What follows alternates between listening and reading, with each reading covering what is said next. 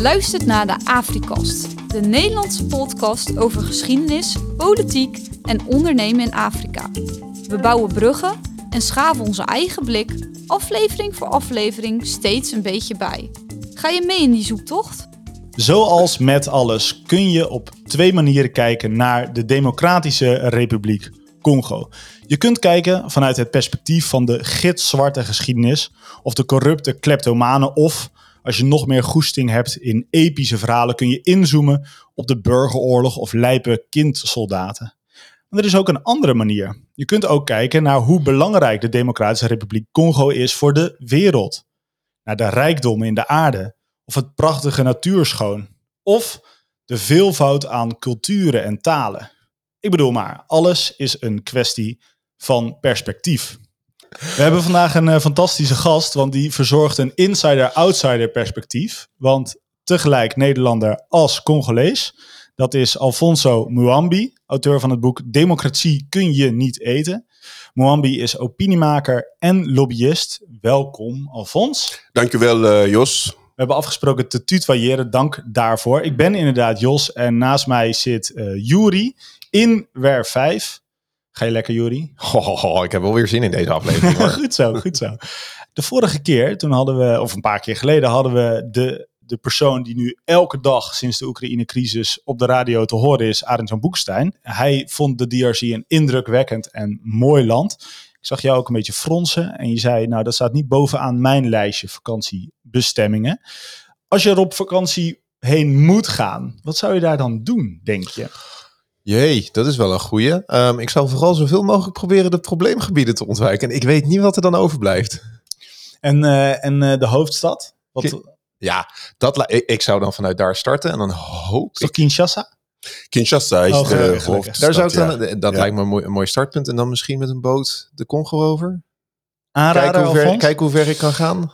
Ik denk dat je beter, dat jury beter uh, kan vragen aan uh, jongens en uh, meisjes van Oxfam Novib of uh, Cordate. Die vliegen altijd naar wat jury de gevaarlijke gebieden noemt. Hebben we het dan over echt het oosten van... ja, ja, ja. En die zitten veilig daar. En dat is de duurste plek van, van Congo. Een biertje daar kost 10 dollar en iedereen drinkt dat vrolijk Dus je hebt heel veel mensen die daar zijn. Uh, het komt omdat het, dat deal heel erg rijk is. En iedereen die daar is, is strategisch bezig. Niet, zo, niet dat diegene zelf dat weet, maar de grote politiek weet waarom mensen daar zijn, vanuit de hele wereld. Alfons, in je boek schrijf je: Afrika leidt niet aan honger, maar wel aan een verkeerd imago.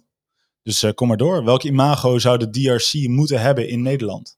Kijk op tv. Dus ik woon hier uh, sinds 1995. Ik open de tv en wat je zie daar, je ziet uh, Afrikaanse kinderen, bollebuikjes, vliegen, help, help, Giro 55. En dat is dus het imago dat Afrika heeft in, in Europa. Dat ontdek je als Afrikaan op het moment dat je hier in Europa bent en je doet de televisie aan. Mm -hmm. Is dat en, dan een verrassing? Dat, je dat is een uh, totale verrassing, want uh, ik herken mij niet in dat beeld, ook niet toen ik klein was. Dus het is een uh, propaganda mm -hmm. die gaande is in Europa, die eigenlijk zou moeten stoppen. Nou, we hebben dezelfde toen je binnenkwam. Uh, toen zeiden we al, we hebben dezelfde missie. Dus uh, dat is een van de redenen waarom we die, uh, deze podcast maken. in eerdere afleveringen zijn we de geschiedenis ingedoken van dit enorme land. Laten we nu ook even kijken hoe dit land in de wereld zich positioneert. En ook hoe Nederland zich verhoudt tot de DRC. Daar hebben we het dan over. Trouwens, als het over Congo gaat, dan gaat het altijd over de DRC. Je hebt eigenlijk, oorspronkelijk heb je er drie, hè, ook Portugees Congo. Maar dit is toch de grootste Congo waar iedereen altijd naar uh, refereert. Je hebt er twee. Inmiddels twee. Dat is uh, Congo-Brazzaville en uh, Congo-Kinshasa. Mm -hmm. Kijk, we zitten hier in Utrecht met een, hoe noem je dit? Een kade of een grachtkelder, ja. ja. Nee, nee, maar de, het water. Een gracht. Een gracht. Dus dan heb je uh, aan de overkant van de gracht Dus als je de gracht hier, als je de Congo-rivier eh, beschouwt, dan is aan de overkant de Congo-Brazzaville en deze kant Congo-Kinshasa. Ja, of dus de- andersom. Dus de Congo. Het is eh, zo dichtbij. Ja. Ja. Maar vroeger was het een koninkrijk. Een heel rijk koninkrijk aan eh, alles.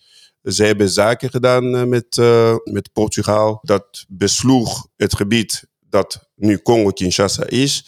Het gebied dat Angola is. Congo-Brazzaville. Gabon en Cameroen. Een stuk van Cameroen. Dat hele gebied was toen een koninkrijk van Congo. En, en dan praat ik over eh, de jaren 1400. En eh, ze hadden dus ook contact met uh, Portugese ambassadeurs uitgewisseld. Er is een hele mooie literatuur daarover. Nederland is ook erbij gekomen in uh, de jaren 1600. Mhm. Ook dan is er een, uh, de eerste ambassadeur van Congo in Nederland was toen al in, uh, in Nederland. Dus daar begint de geschiedenis van Congo die geweldig is, die mooi is. En hoe groot was dat gebied? Ik pas Rusland erin? Ja, Rusland past overal in, maar Rusland. Dat, wordt alleen maar dat nemen, ze, groter, dat, nemen, dat nemen ze ook graag te harte dat ze overal in kunnen passen. Ja.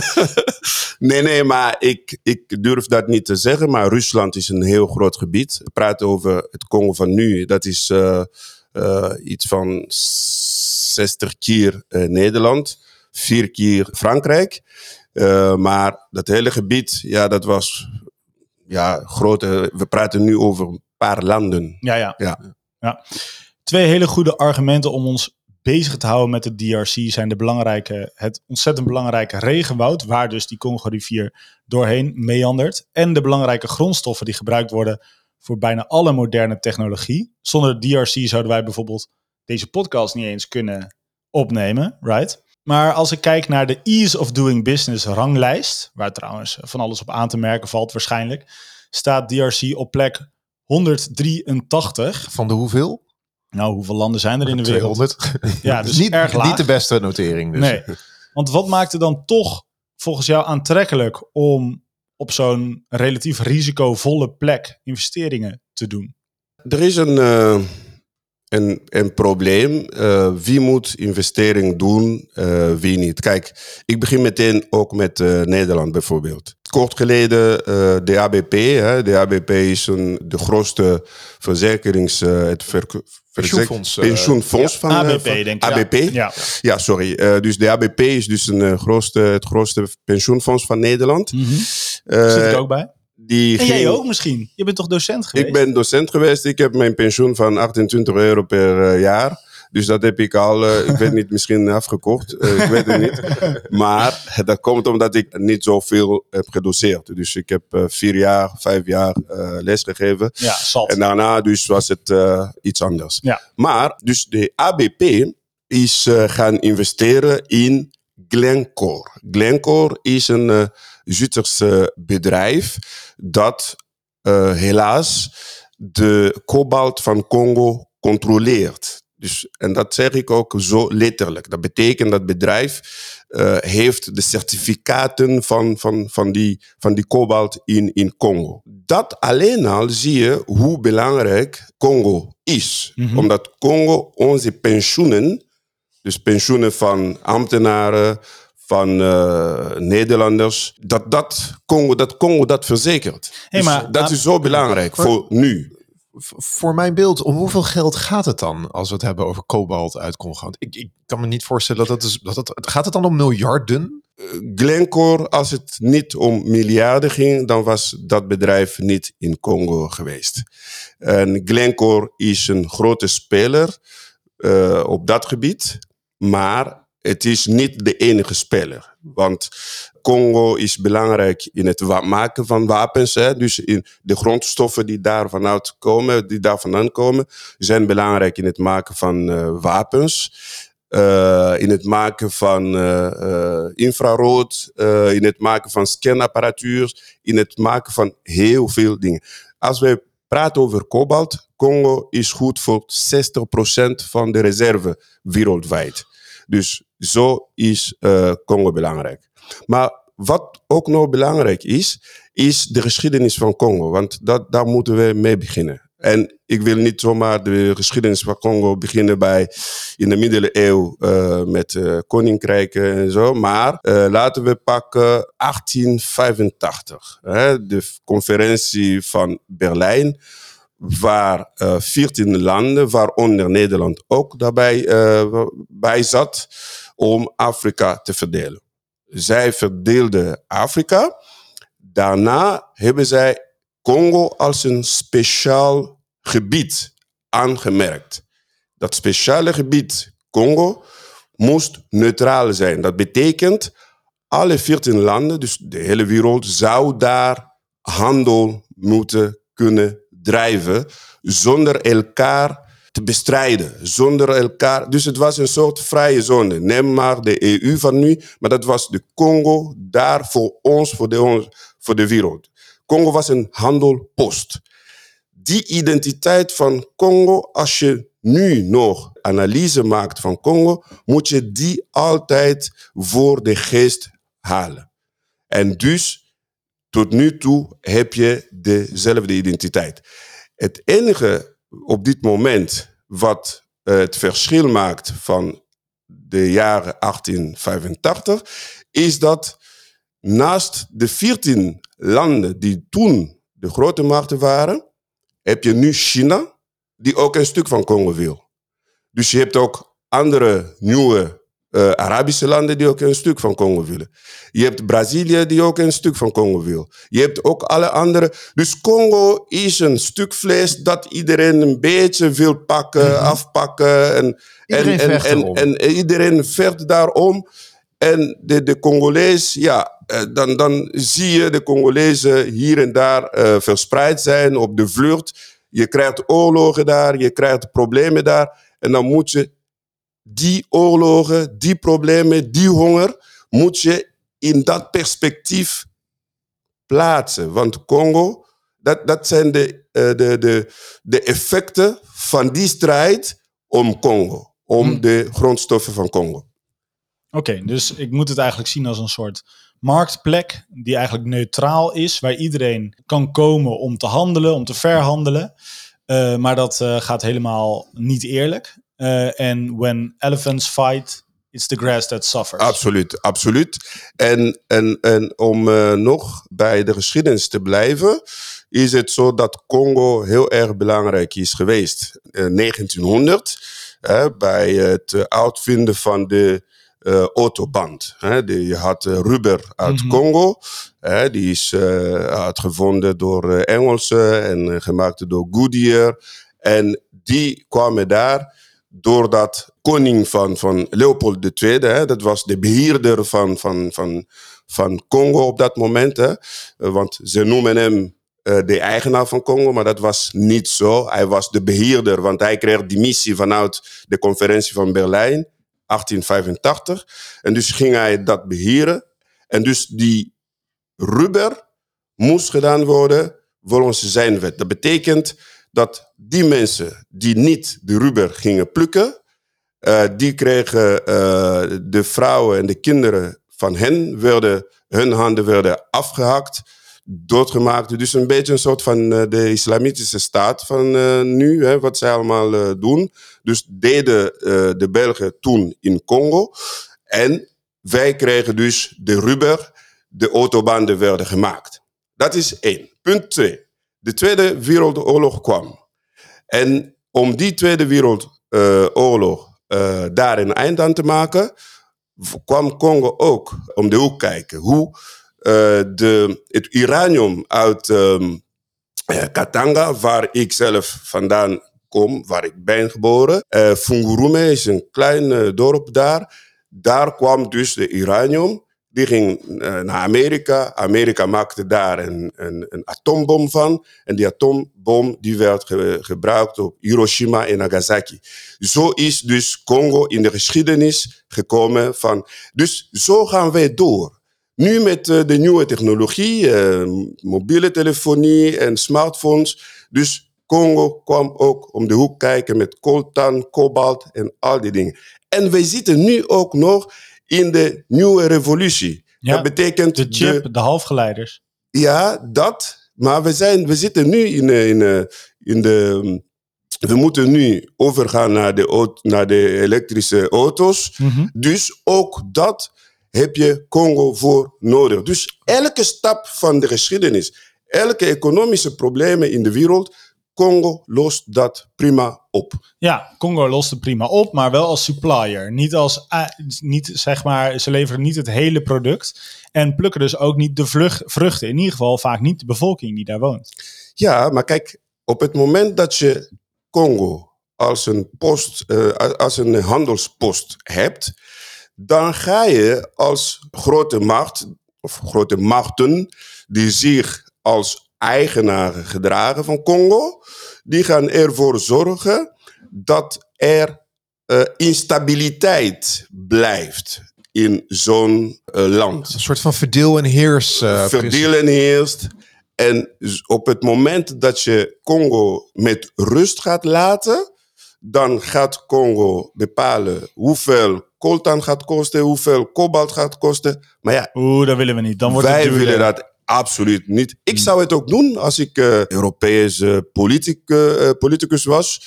Eh, ik zou ervoor zorgen dat ik eh, ja, altijd blijf komen halen. Mhm. Eh, meneer Pronk zei ooit tegen mij eh, tijdens een, eh, eh, een lezing die wij samen gaven. Die zei, meneer Mwambi, je moet niet denken eh, dat door het feit dat je geboren bent in Congo, dat al die grondstoffen van Congo van jou zijn.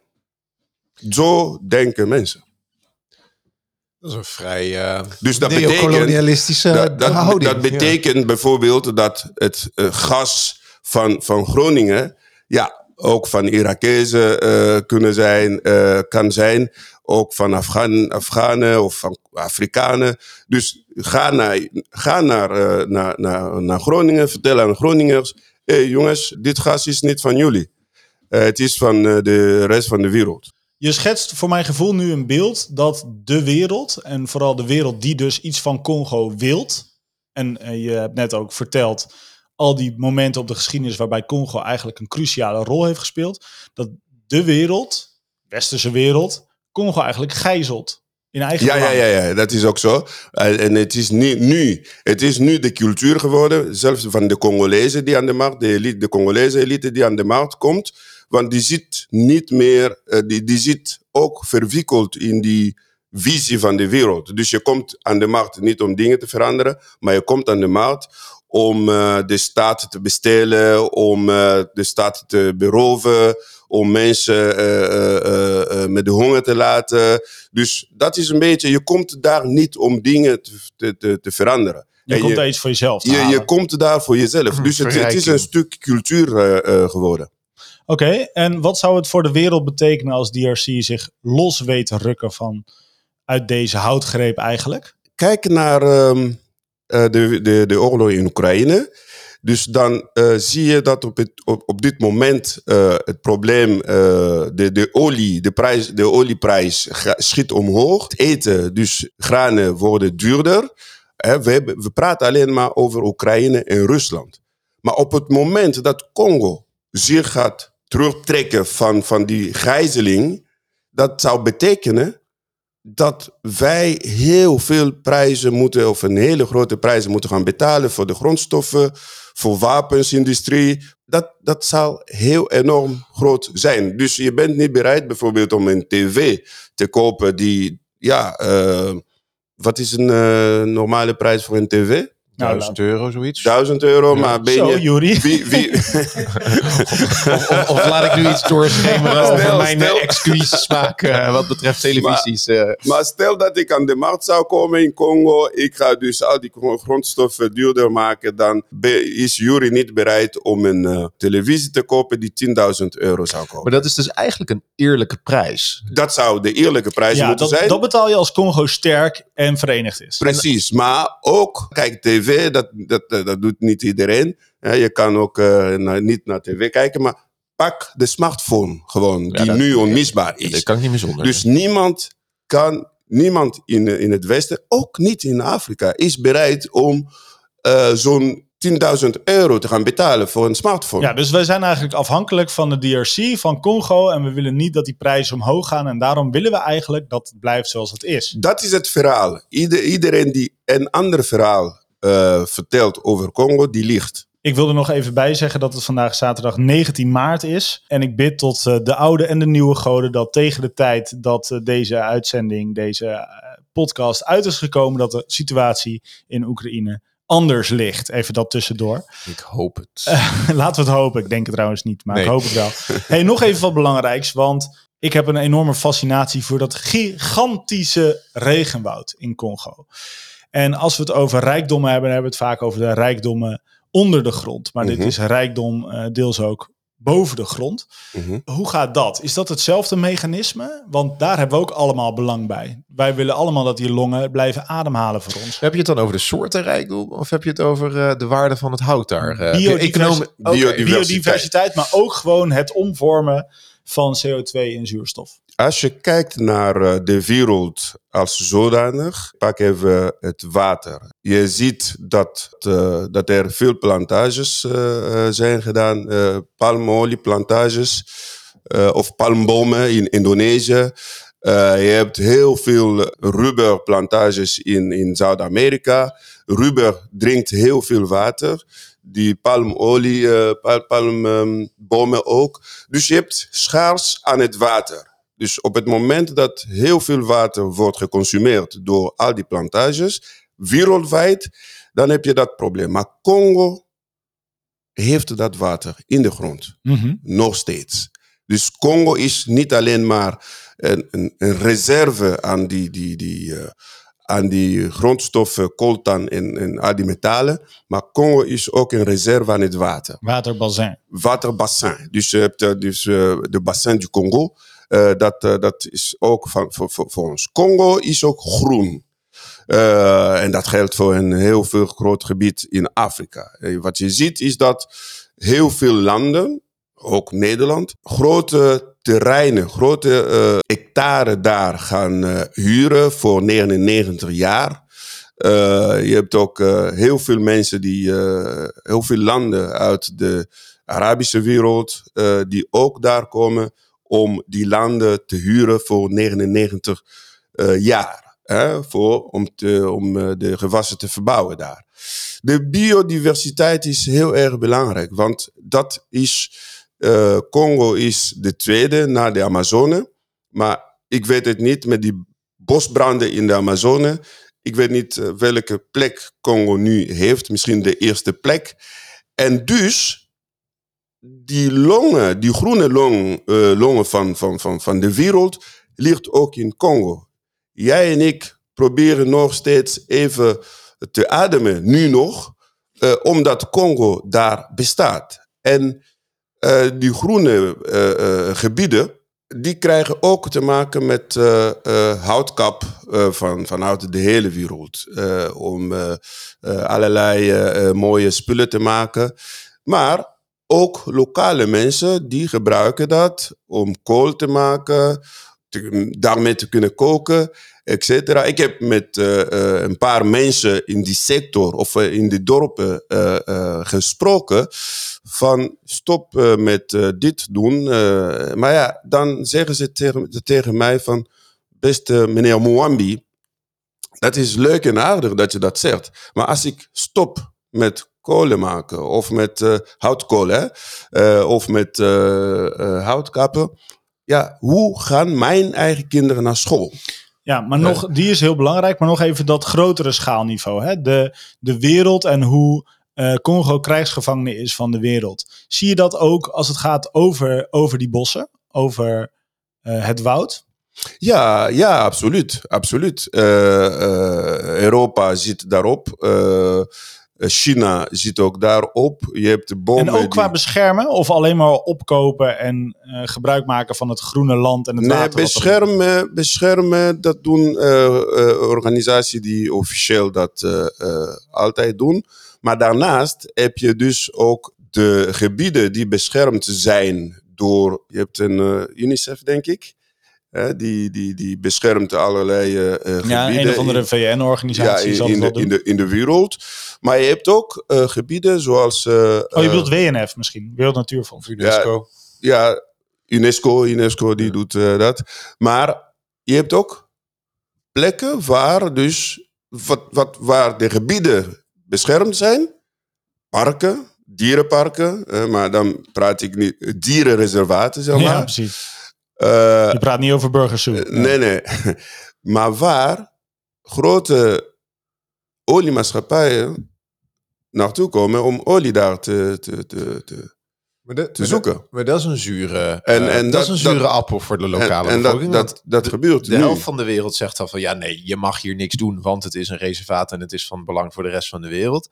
En de andere helft van de wereld zegt van nee, jij mag hier ook niks doen, want dit zijn mijn grondstoffen. Ik heb dit gepacht eh, voor 99 jaar. Ehm, laten we ook eens even kijken naar, naar democratie en democratische processen. Want naar aanleiding van de verkiezingen in 2006 Mhm. schreef jij het boek Democratie kun je niet eten.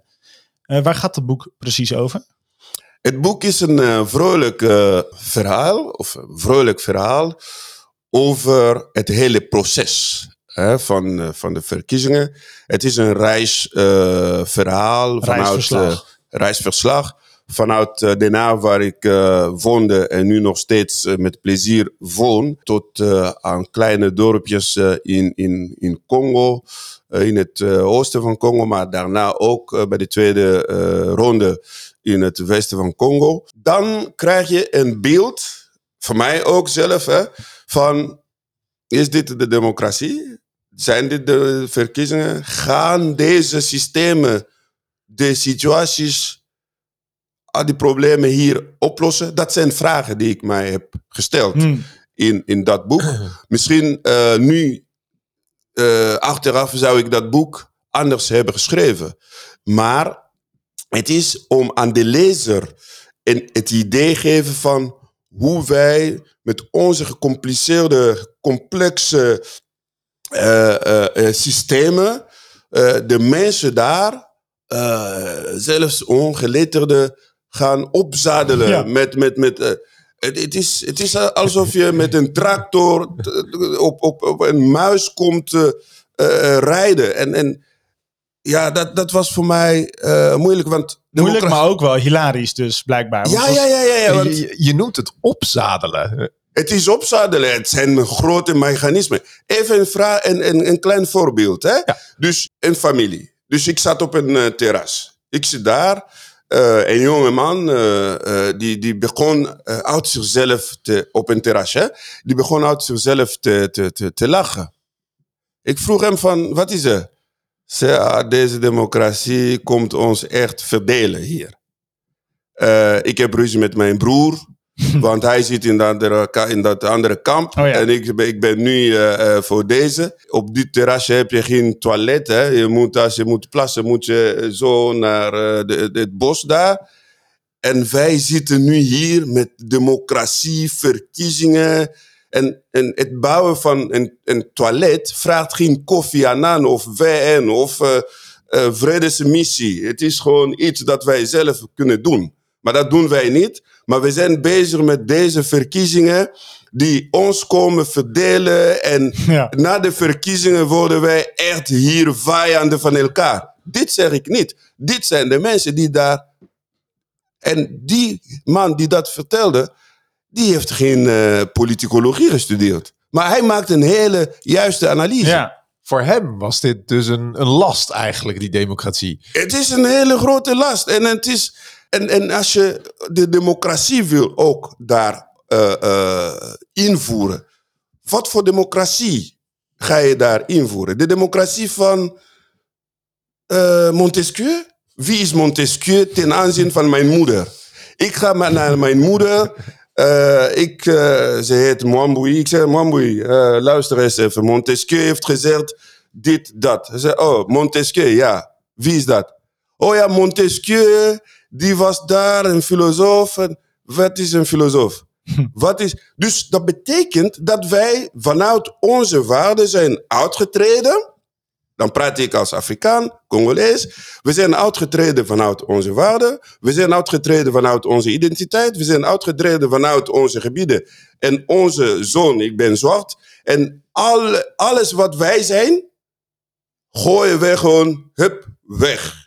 En dan, we gaan de democratie omarmen, Montesquieu, verdeling van dit en markt en dat en dat allemaal. Vraag. Is de westerse drang naar democratisering voor Afrikaanse landen een ideologische dekmantel om invloed uit te oefenen in Afrika? De democratie heeft de dictatuur vervangen. En, en, en dat betekent dat, en er is ook in, in tijden van de dictatuur was het heel duidelijk, makkelijk om aan te wijzen dat iemand een dictator is. Maar op dit moment is het moeilijk omdat je, je bent en democratisch gekozen. En wat je ook doet, eh, je kan... eh, Dus het is een soort legitimering voor al dezelfde dictator. Precies. De, dicta de, de dictators die wij leuk vinden, die eh, op ons handen moeten zijn. Die, want de verkiezingen worden ook gefinancierd door ons zelf, vanuit hier in het Westen. En, en als grappig, je zegt... Dat is echt leuk aan jou. Je zegt soms ons en dan bedoel je eigenlijk Congolezen of Afrikanen. En soms zeg je ons en dan bedoel je Europees en Ja, ik ben, ik ben You're, you're it all. nee, maar ik ben, ik ben Europeaan. Hè? Ik ben Ja. Europeaan. En ik zeg dit ook vanuit Europa, vanuit de Europese. ja, ik en ik het. zeg dit, ik zeg het altijd ook van dit verhaal wat ik vertel. Je, je noemde Arend-Jan Boekste- Boekstein. Arend-Jan Boekestein, Boeke- eh. Arend-Jan Boekestein is altijd op de radio. Die zou dit soort verhalen moeten vertellen. Niet het verhaal van of Congo leuk is of niet leuk is of wat dan ook. Vertel aan de kinderen wat ze moeten weten. Want de studenten in Nederland, eh, op het moment dat ze klaar zijn met hun studie, weten zij niet wat zich in de wereld eh, afspeelt. En dat is zonde.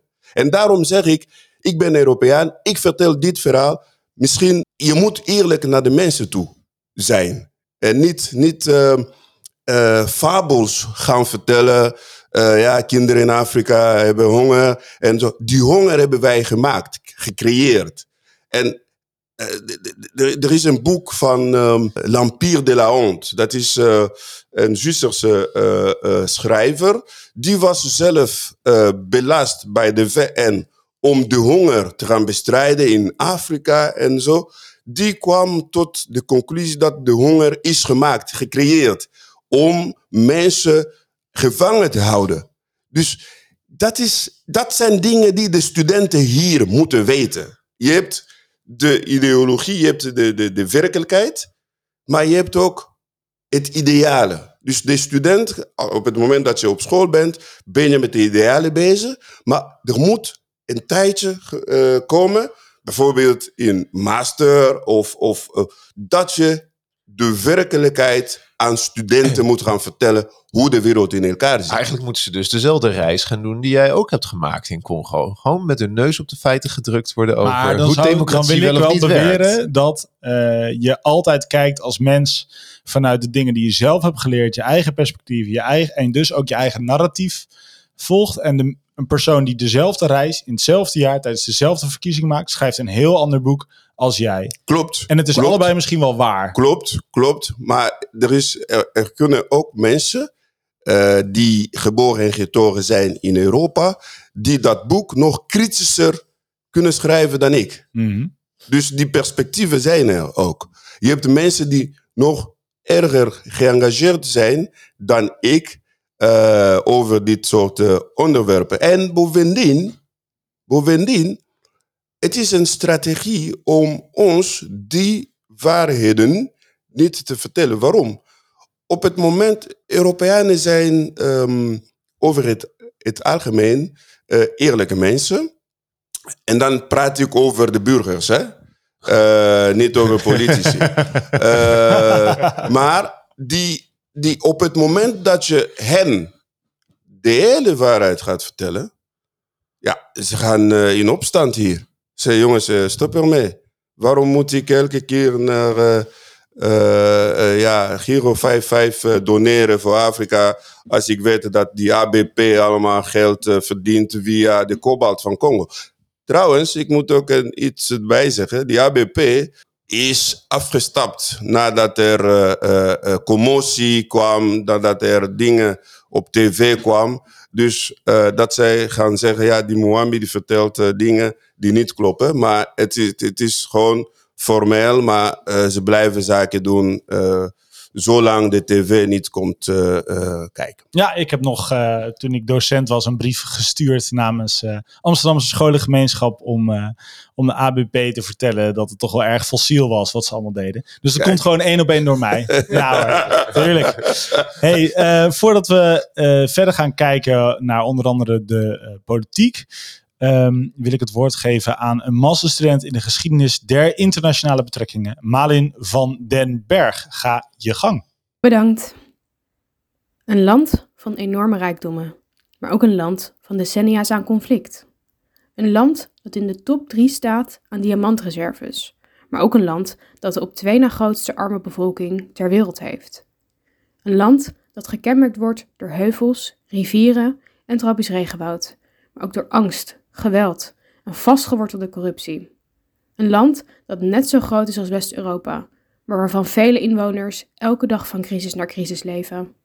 De Democratische Republiek Congo, vroeger ook wel Belgisch Congo en Zaire genoemd. De manier waarop Congo hedendaags een rol in de wereld heeft, heeft alles te maken met zijn turbulente geschiedenis.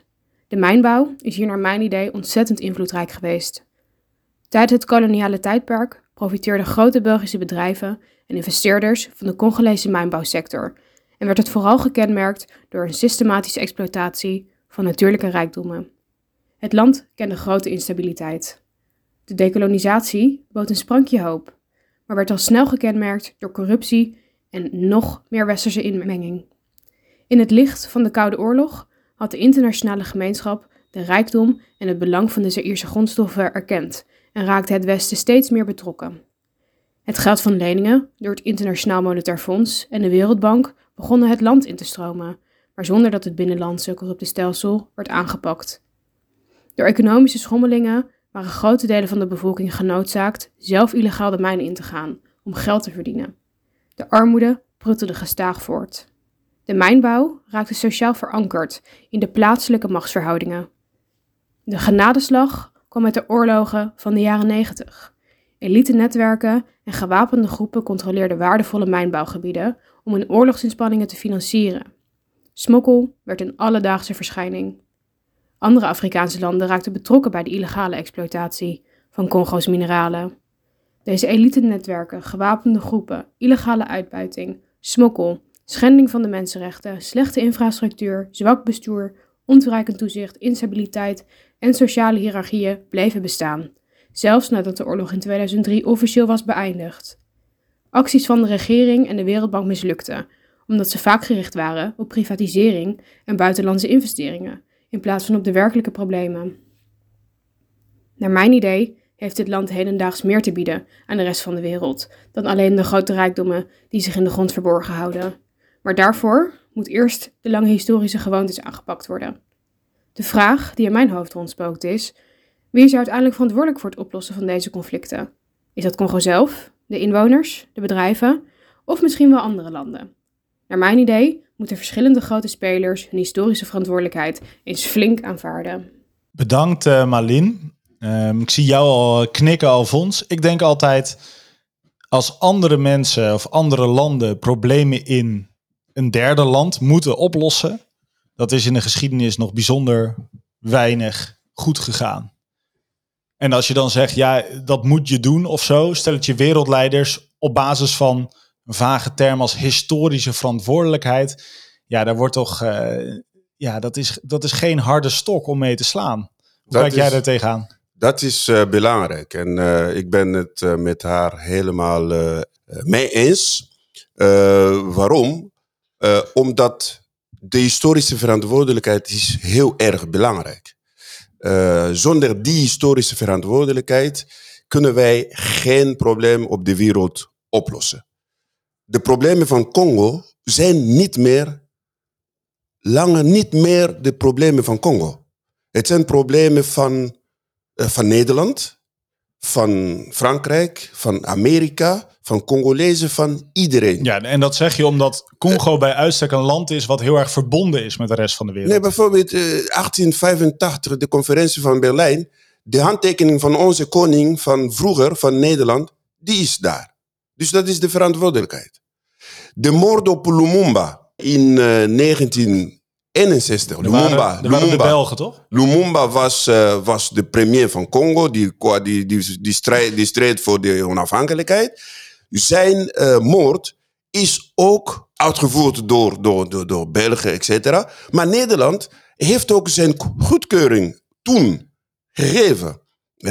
Onze minister van, van, van eh, Buitenlandse Zaken van toen, eh Luns, die heeft gezegd van... ja, ik vind dat de eliminering van Lumumba goed zou zijn voor, voor Congo. Dat is de historische verantwoordelijkheid. Je kan niet als Nederland zeggen... ja, we zijn nooit kolonie, Congo is nooit kolonie van, van, van, van ons geweest... dus we hebben daar niks mee te maken. Nee, we hebben daar iets mee te maken gehad. Dus dat betekent, de historische verantwoordelijkheid is heel erg belangrijk. Alle oplossingen die komen op Congo vanuit het buitenland, die creëren weer problemen, waardoor die problemen ook andere oplossingen zoeken. En er komen nog oplossingen en weer oplossingen die ook weer problemen veroorzaken.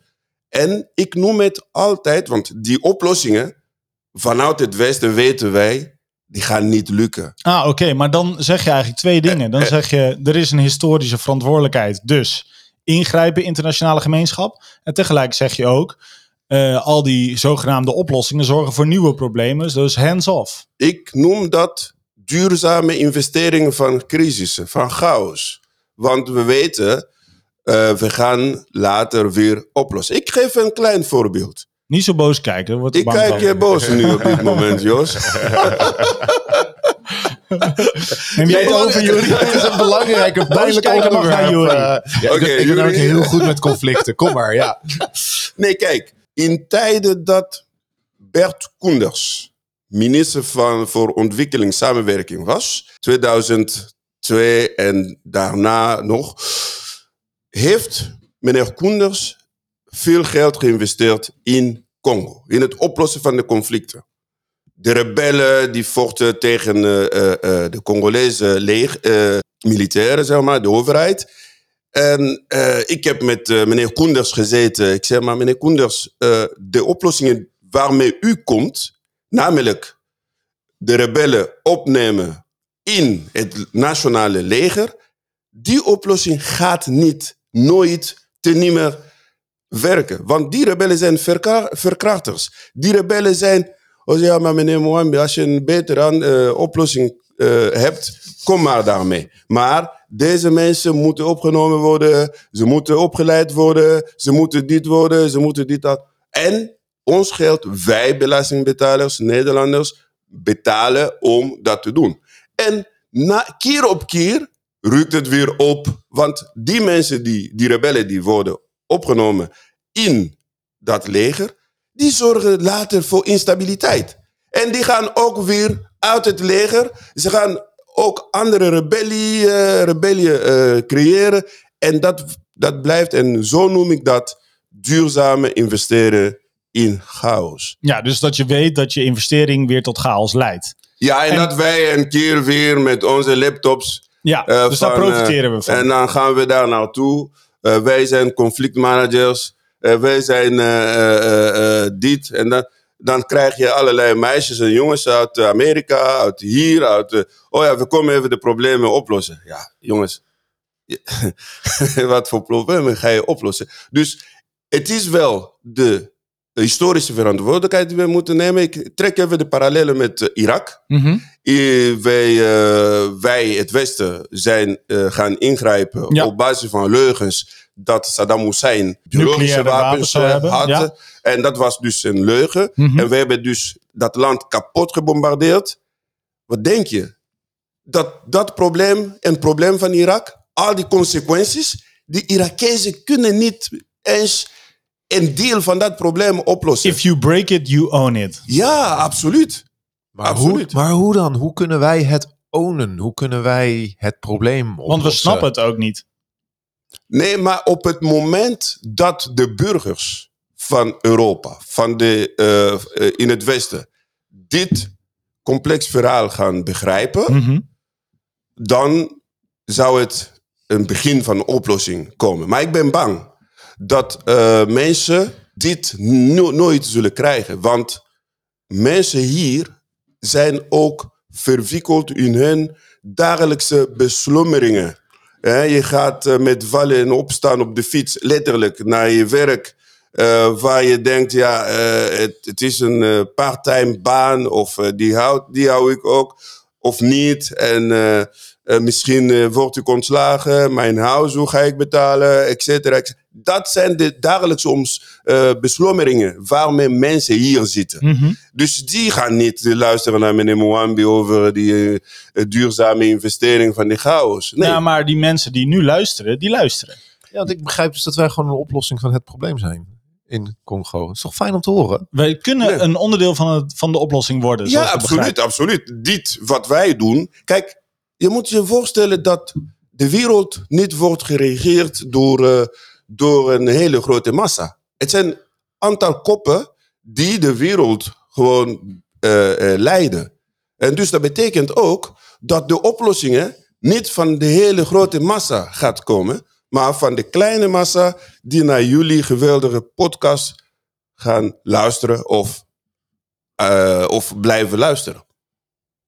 Oké, dat, is, dat is hoopvol. Laten we nog, ik wil dan, eh, omdat jij zegt, ja, je moet het begrijpen. Je moet het complex begrijpen. Dus laat ik dan ook een paar vragen stellen. Mhm. Maar nog even met de deur in huis, omdat dit alles ook te maken heeft met het vorige thema. Worden corrupte politici voor het karretje gespannen van landen, bedrijven en investeerders die goedkoop grondstoffen willen hebben? Ja, en er worden ook eh, multinationals zijn eh, vooral met eh, corrupte leiders, eh, die, die zetten corrupte leiders neer in, in Afrika. Eh, Omdat ze daar zelf van profiteren. ja, Want maar ze hebben ook berekeningen. Dus bijvoorbeeld eh, Total, dat was Fina daarvoor. Total, eh, die mensen van Total, dat zijn ook mensen van de geheime diensten die, van, die, daar, eh, die de boel daar bestuurden. Die zeiden van ja, op het moment dat wij de olie eh, gaan eh, eh, exploiteren, dus vanaf het moment dat wij beginnen met olie bewerken, tot, aan, tot het moment dat wij olie uit de grond halen, hebben wij acht jaar nodig. Wij willen niet dat aan de leiding van dit land veranderingen komen. Stabiliteit is nodig. Het moet, stabiel, het moet stabiel zijn. En stabiliteit betekent niet verkiezingen. Dus we praten over verkiezingen en democratie, maar die, man, die mensen kijken daar anders naar. Hmm. Hè? Hmm. Dus op het moment, eh, eh, op het moment dat er eh, een verandering komt binnen vier jaar, Mhm. vijf jaar, Mhm. ja, dan hebben wij niet eens een druppel olie uit Oké, de, de dus grond eh, hoe democratischer? Want een, een, strikt genomen zou een democratie elke vier of laat ik zeggen acht jaar andere leiders hebben. Hoe democratisch is de Democratische Republiek Congo? Dat is van de naam en van het eh, circus. En, da- en dat was het. Ja, Ah, dat circus, je bedoelt het stemmen op het zich. stemmen. Het is gewoon een circus. Ja, die, Zo'n farce. zoveel biljetten die uit China komen. China is niet eens een eh, democratie. Maar China stuurt potloden en eh, geld om eh, de democratie. Dat is toch... eh, het voor- wel een klein dat is- beetje ironisch ja, hoor. dat is ironie toch? En, en, en stem. en ah, die, eh, inkt komt uit eh, Duitsland. Eh, Nederland stuurt wat geld. En je hebt ook eh, al die toe, eh, verkiezingswaarnemers, toeristen, waaronder ik. We gaan daar allemaal. eh, Een beetje kijken. En een beetje, en een beetje kijken. Op het terrasje zitten, even waarnemen. Wat ben je aan het doen, Alfons? Waarnemen. hey, even tussendoor voor de luisteraar. Aflevering 11 hadden wij politicoloog Carolien van Ham te gast over democratie in Afrika. Zij nam geloof ik de verkiezingen van 2018 waar. Ook als toerist dus, hoor ik net. Zeker het luisteren waard ook die aflevering. Eh, politieke bestuur in DRC werkt, hoop ik, anders dan in Nederland. Want het is ten eerste een veel groter land, een veel diverser land, veel uitgestrekter land. Infrastructuur is minder goed. Hoe werkt het Hoe steekt het in elkaar? Is het heel erg decentraal georganiseerd of heel centraal? Laten we daar eens mee beginnen. Het is eh, centraal. Het is gestoeld op. Ja, in, normaal gesproken is het gecentraliseerd. Eh, net als in Frankrijk, maar met uh, bevoegdheden. bevoegdheden. Uh, dus dat betekent, je hebt de verdeling in provincies, je hebt gouverneurs die zijn benoemd. Maar er is een hele grote uh, dosis aan uh, clientelisme. Mm -hmm. uh, dat betekent dat iedereen een beetje loyaal moet zijn aan, aan de, de president, mm -hmm. gekozen of niet. Dus de infrastructuur doet het niet zo goed. je hebt misschien 10% aan de wegen. maar Mobutu, de, de, de, de, de toenmalige president van Zaire, wat nu Congo is die heeft ooit, die heeft bewust dat land niet gebouwd, de wegen niet gebouwd. Want hij ging ervan uit, op het moment dat je die wegen gaat bouwen, dat zijn die diezelfde wegen dat de rebellen gaan gebruiken om je van de macht af ja, te ja, zetten. dan komen ze naar je dus toe. alles is gewoon strategisch. Hey, Ja. ik, heb je, ik heb je op TEDx gezien in het Engels. Eh, Volgens mij spreek je 18 talen of zo. Maar, dus ik voel me vrij om deze vraag te stellen. Wat, wat voor systeem zou goed passen bij een land als jouw land? Het systeem dat eh, vanuit de cultuur van de mensen zelf komt. Omschrijf het eens. Congo, maar heel veel Afrikaanse landen leven op twee werelden. Iedereen in Congo behoort tot een bepaalde stam, Mhm. bepaalde clan.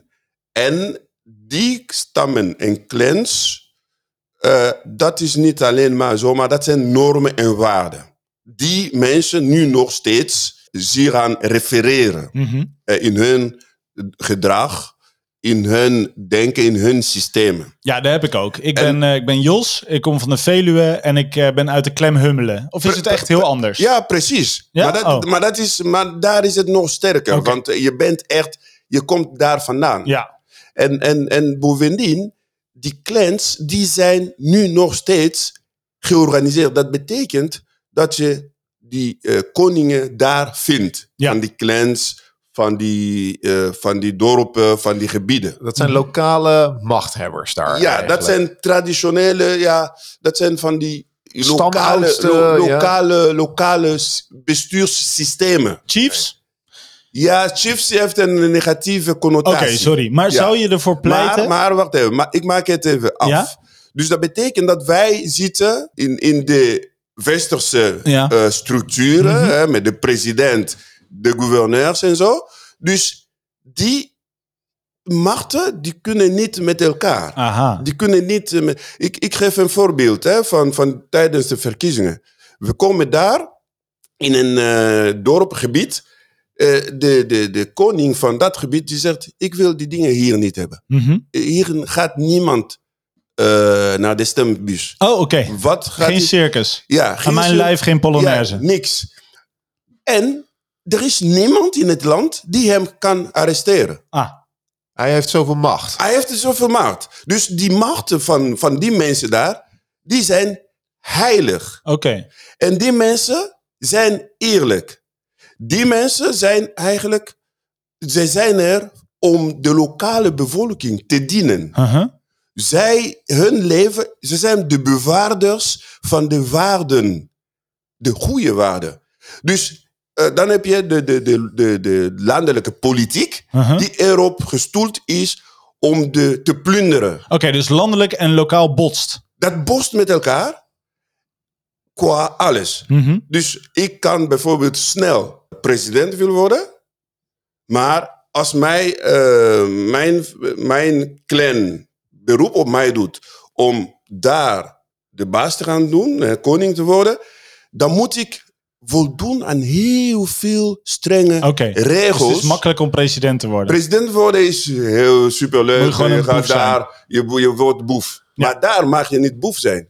Dat is juist, dat, dat, dat is dus... dat- Oké, dus dat is een uitdaging om dat aan elkaar te lijmen op een of andere manier. Precies. Als dat niet daar vandaan komt, de democratie daar vandaan komt, eh, dan, dan, dan ben je bezig met iets totaal anders wat niemand begrijpt vanuit je eigen land. Het is net alsof ik, Alphonse Mouambi, ik kom naar Utrecht, waar, daar, nu zitten we hier. En ik zeg, de burgemeester van Utrecht, dat wordt een chief. Die gaat eh, een gewaad eh, dragen.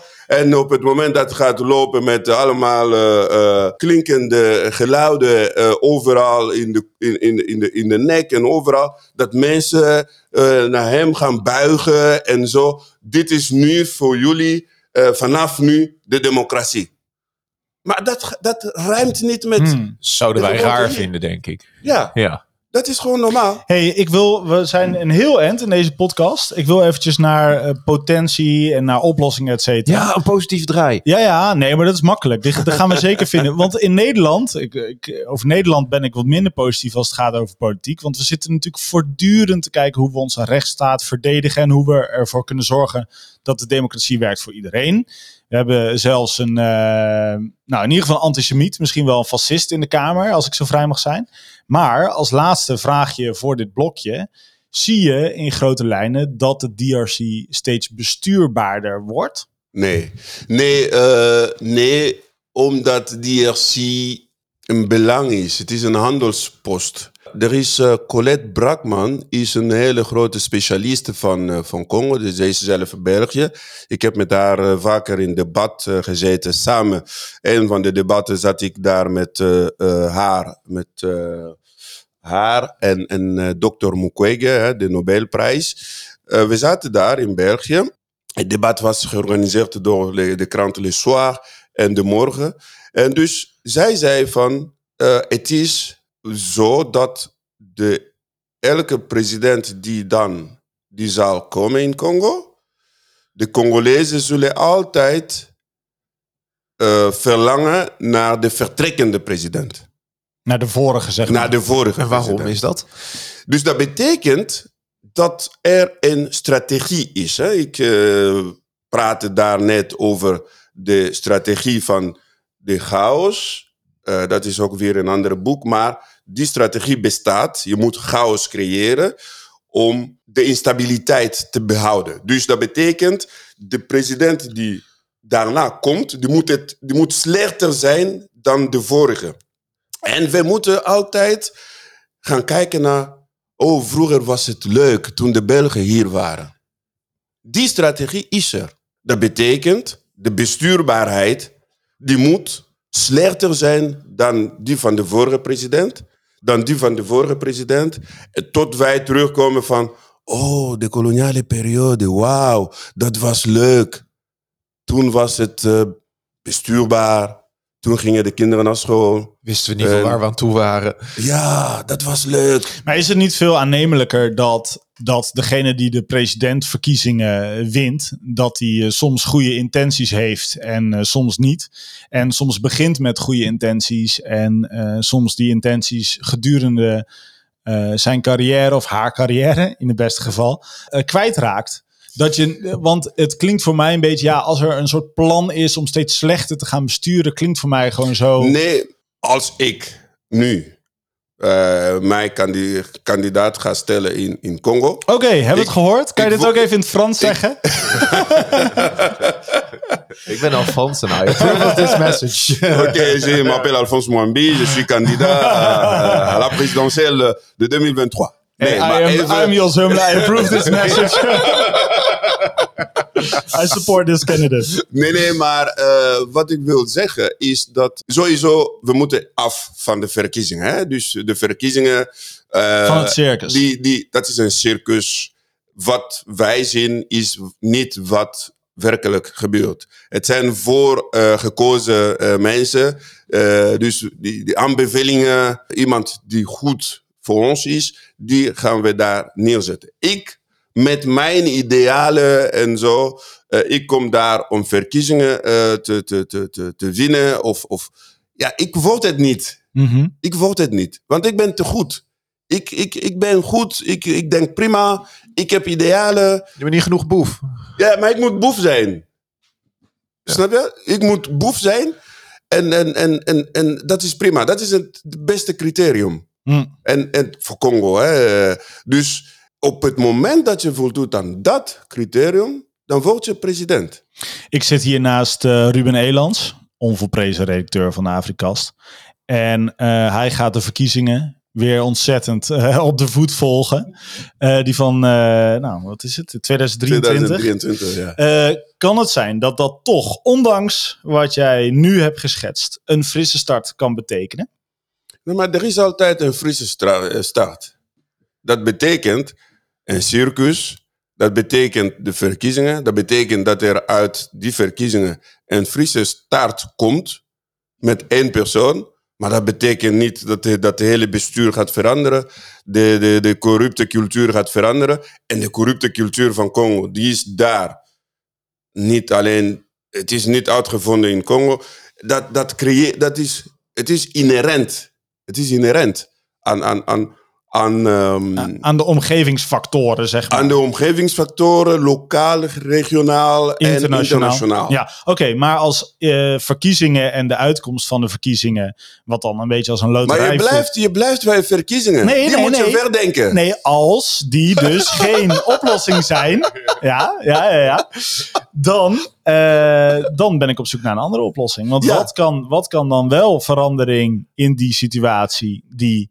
Ik heb tegen die mensen gezegd, ik, ik geef heel veel lezingen in, Ja. in Afrika. Ja, Eh, ik heb een magazine, Mwambi, eh, eh, dat ook schrijft over al die zaken, over heel Afrikaanse zaken. Maar ik heb gezegd dat de mensen daar, die moeten in plaats van thesis eh, gaan schrijven over Montesquieu, over de westerse- of eh, weet ik veel in Amerika, over eh, de, eh, de... terug de- naar Afrika, daar ga je heen. Zij moeten terug Naar naar, hun roots, Afrika. juist. En de context Dat die daar dus nu... bestuderen, Ja, en, Ja. en de context... zichzelf, bij zichzelf blijven. Precies, de, die context bekijken, bestuderen. Ja, En, fuck Erasmus. en nee, nee, nee, niet eens, niet eens.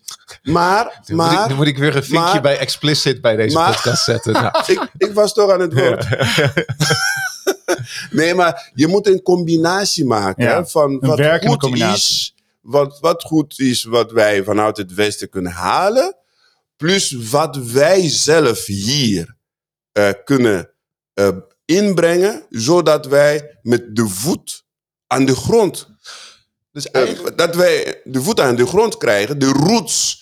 Want anders zijn we bezig met dingen die wij niet begrijpen. Mhm. dan zeg je dan eigenlijk dat het systeem van chiefs, wat er nu is... Nou, chiefs was niet het juiste woord, maar eh, de patrons of de, of de verschillende leiders die er nu al zitten. Nee, dat patrons is een lekker woord, hè, Ja, Hartstikke ik, ik goed. krijg ze nu wel achter elkaar. hè? Koningen. Die Ja, de koningen, koningen, de- ja, de- de koninkrijken. heersers. Ja. Ja.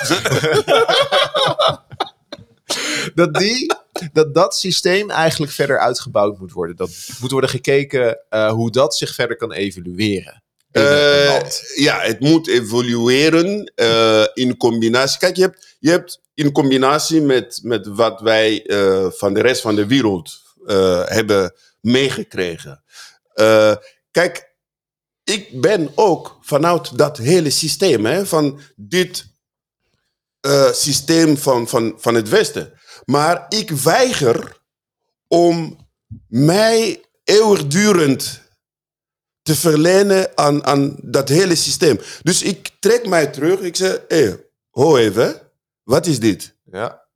Ik denk dat die bestuurders, ik heb geen eh, politieke macht, dus ik denk, en als ik die politieke macht zou hebben en ik zou dat gaan doen, dan krijg ik een kogel in mijn eh, hoofd van ja, zijn eh, lijfwacht heeft hem gedood. Maar die kogel weet je waar die vandaan komt. Want je moet daar niet goed zijn om aan het, eh, eh, aan het hoofd van het bestuur te zitten. Want ja, het is gewoon een groot belang dat wij daar eh, hebben. Congo is een groot belang. Als antwoord op de column zei je ook dat er een historische verantwoordelijkheid is. Dus Mhm. ik ben benieuwd of je dan ook een rol ziet weggelegd voor de internationale gemeenschap om dit proces, om lokaal en nationaal meer eh, in elkaar te laten grijpen en te zorgen dat nationaal dat daar geen boef aan de kop staat. Speelt de internationale gemeenschap daar een rol in? Eh, Ja. Ik zou willen zeggen aan de internationale gemeenschap. Ja, de internationale gemeenschap is ook een, eh, een duur woord. Whatever that is. Ja. ja, maar ik zou willen zeggen aan Nederland, want we spreken Nederlands op dit moment. Europa heeft Afrika als zuidbuur. Afrika is super mooi. Met mooie mensen, met slimme mensen. Ja, anders vanda- vandaag dan, even een uitzondering. Anders, anders dan wat op de televisie komt met al die Dikke eh, buikjes die- en die dingen bronvliegen. die, eh, ellende. ja. Dus ik zou zeggen, en, en je miste de kans. Want het is een werkgelegenheid voor onze jongens en meisjes. Het is voor onze, ons voortbestaan dat Afrika stabiel moet zijn. Mhm. Het is goed op het moment dat je leeft en laat leven. Want op het moment dat de mensen hier, je bent klaar met je studies, je kan naar Afrika gaan, je kan ook daar zaken doen, je kan ook daar gaan werken. En mensen in Afrika kunnen ook hier komen, ze kunnen ook hier werken. Wij moeten die kant uit. Anders zal Europa Afrika verliezen. Want zoals Oufet Boigny ooit zei, Oufet Boigny was de president van eh Ivoorkust, Mhm. degene die Afrika controleert, controleert de wereld. Ik ga hier niks meer aan toevoegen. Heel erg bedankt voor het luisteren naar deze aflevering van de Afrikast. De Afrikast wordt gemaakt door jonge vrijwilligers die het belangrijk vinden om de eenzijdige beeldvorming die men van het Afrikaanse continent soms heeft, met behulp van onze kennisrijke gasten bij te schaven. Daarvoor dank Alfons Mouambi en natuurlijk aan Marleen van den Berg die de column verzorgde.